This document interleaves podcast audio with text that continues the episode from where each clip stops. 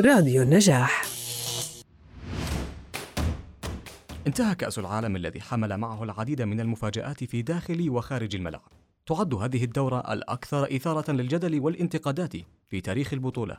لم نشهد هذا في عام 2010 حين استضافتها أفريقيا الجنوبية، ولا في 2014 حين استضافتها البرازيل، ولا روسيا في 2018. إذا لماذا تعد هذه الدورة الأكثر إثارة للجدل ومصدر قلق للدول الغربية؟ لقد حملت انطلاقة كأس العالم العديد من القوانين التي يختلف الغرب في ضرورة التقيد بها، إلا أن هذا لم يوقف قطر أو جعلها تتردد للحظة بشأن هذه القوانين، بل زادها إصرارا. لقد كان هجوم الدول الغربية على قطر شديدا للغاية، بدءا من الإذاعات إلى الصحف حتى قنوات الأخبار وصناع المحتوى. قطر التي بدأت للتجهيز لكأس العالم منذ فوزها باستضافته في عام 2010 وهذه هي الدورة الأولى من المسابقات التي تقام في دولة مسلمة في الشرق الأوسط، مما يجعلها محاطة بالكثير من الجدل في عدد من القضايا. ما هي أبرز القضايا الجدلية؟ تفوقت قطر على كوريا الجنوبية واليابان وأستراليا والولايات المتحدة في 2010 لتقبل الفيفا طلب الدوحة تنظيم البطولة لكن ذلك جاء وسط مزاعم فساد شابت عملية الاختيار والتي تنفيها قطر منذ سنوات ودخلت قطر التاريخ الكروي من أوسع أبوابه كونها الدولة المضيفة لأكثر دوريات نهائيات كأس العالم جدلا.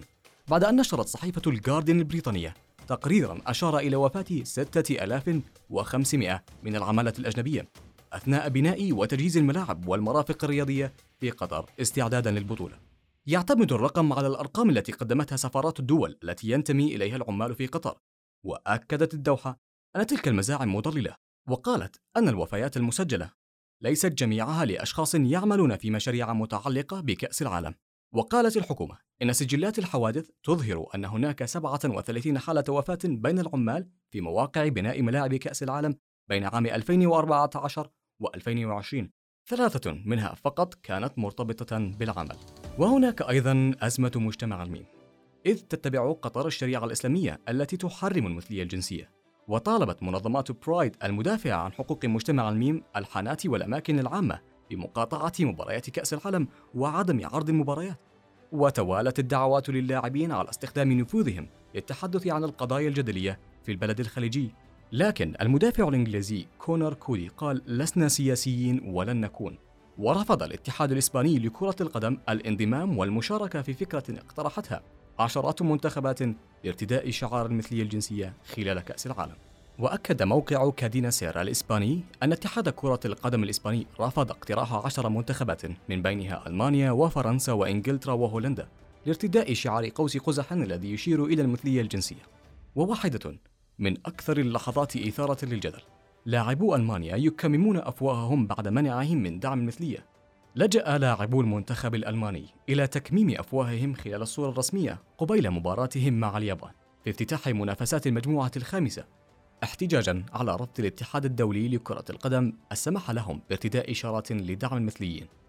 وبعد الحركة الاحتجاجية نشر الاتحاد الألماني لكرة القدم تغريدة عبر حسابه على تويتر قال فيها إن هذا ليس موقفا سياسيا حقوق الإنسان غير قابلة للتفاوض.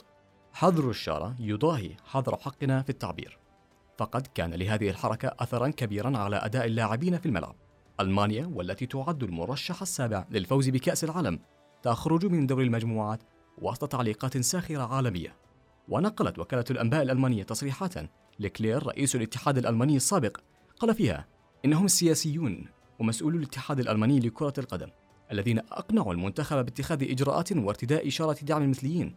وأضاف كان هناك خلاف في الفريق وتم الضغط على قائد الفريق واللاعبين للقيام بذلك ثم جرت مناقشات حول أشياء لا علاقة لها بالرياضة.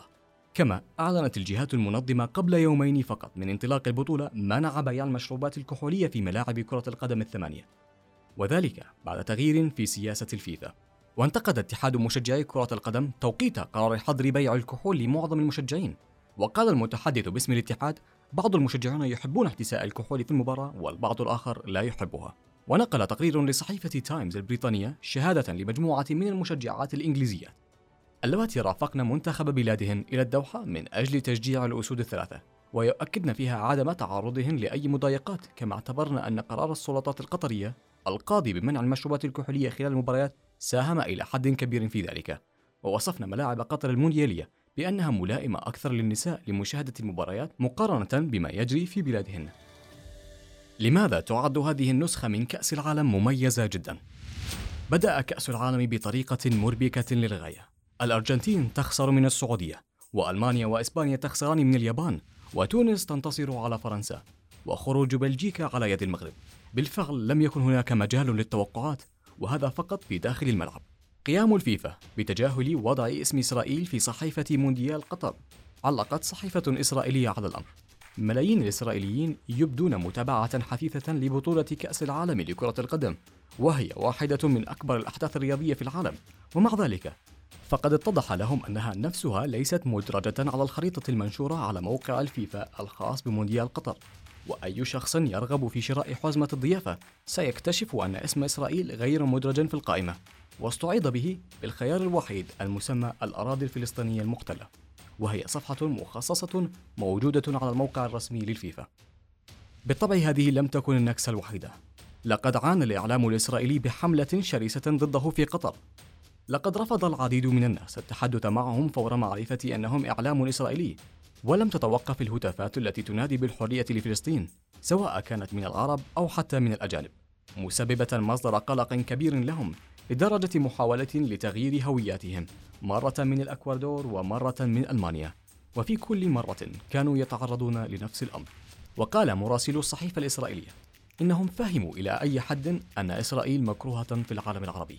مشيرين إلى أن الكراهية لإسرائيل ليست مقتصرة فقط على الشعوب العربية بل وحتى الشعوب الغربية أبدت كرهها ورفضها لوجود الاحتلال على أرض فلسطين. بالفعل لقد فازت قطر بقلوب العرب فقد وقفت بوجه ابتزازات الغرب وتهديداتهم والتزمت بالعقيدة الإسلامية ونشرت التراث العربي والإسلامي بالفعل من دولة صغيرة بالشرق الأوسط إلى مسامع كل شخص على وجه الأرض فقد التزمت قطر بتقديم أفضل نسخة لكأس العالم على الإطلاق موجهة ضربة للإعلام الغربي ومؤكدة على أهمية الالتزام بالتقاليد الإسلامية.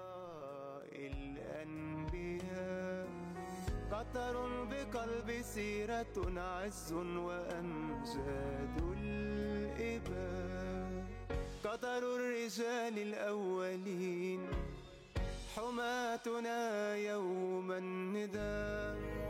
وحمائم يوم السلام. جوارح يوم الفداء. علي يوسف راديو النجاح